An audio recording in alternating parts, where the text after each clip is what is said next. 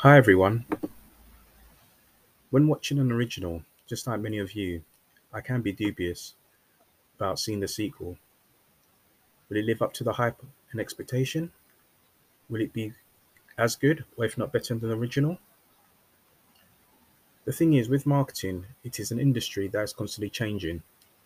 So there are sequels, trilogies, etc., etc., because the marketing world thrives on innovation and telling stories that appeal to its target audience. It's been about two years since I presented the original Marketing Facts and Stats as a blog post to you, and a lot has changed since then.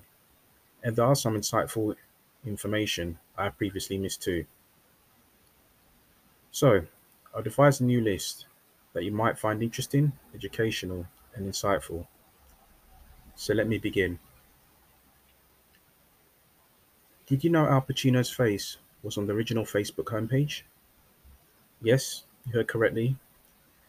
Back when it was known as the Facebook, the social media platform's homepage featured a man's face, which was apparently a manipulation of Al Pac- an Al Pacino photo. According to Casted, the first amplified marketing platform, 98% of B2B marketers create social media content newsletters, and blog posts. The average content length for a page that ranks in the top 10 position is 2,000 words, according to Joe Girard, founder of Change, Grow, Achieve, and Sales Leadership. Social media today has revealed that the picture and video sharing app Instagram has received over 3.8 billion downloads.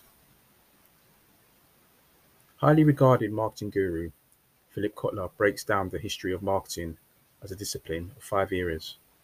These five areas are production, product, selling, marketing, and holistic marketing. There are 3.2 billion social media users every day, according to Emarsys, the customer engagement platform. Did you know that some 82.6% of the 4,463 marketers surveyed say hybrid or flexible working is either important or very important to them. That was from Marketing Week's 2022 Career and Salary Survey.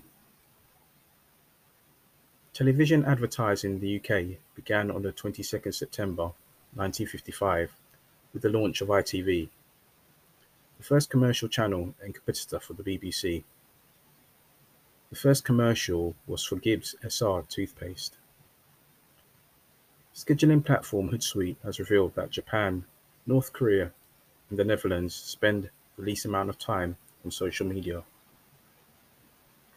There are over 3.6 billion smartphone users worldwide.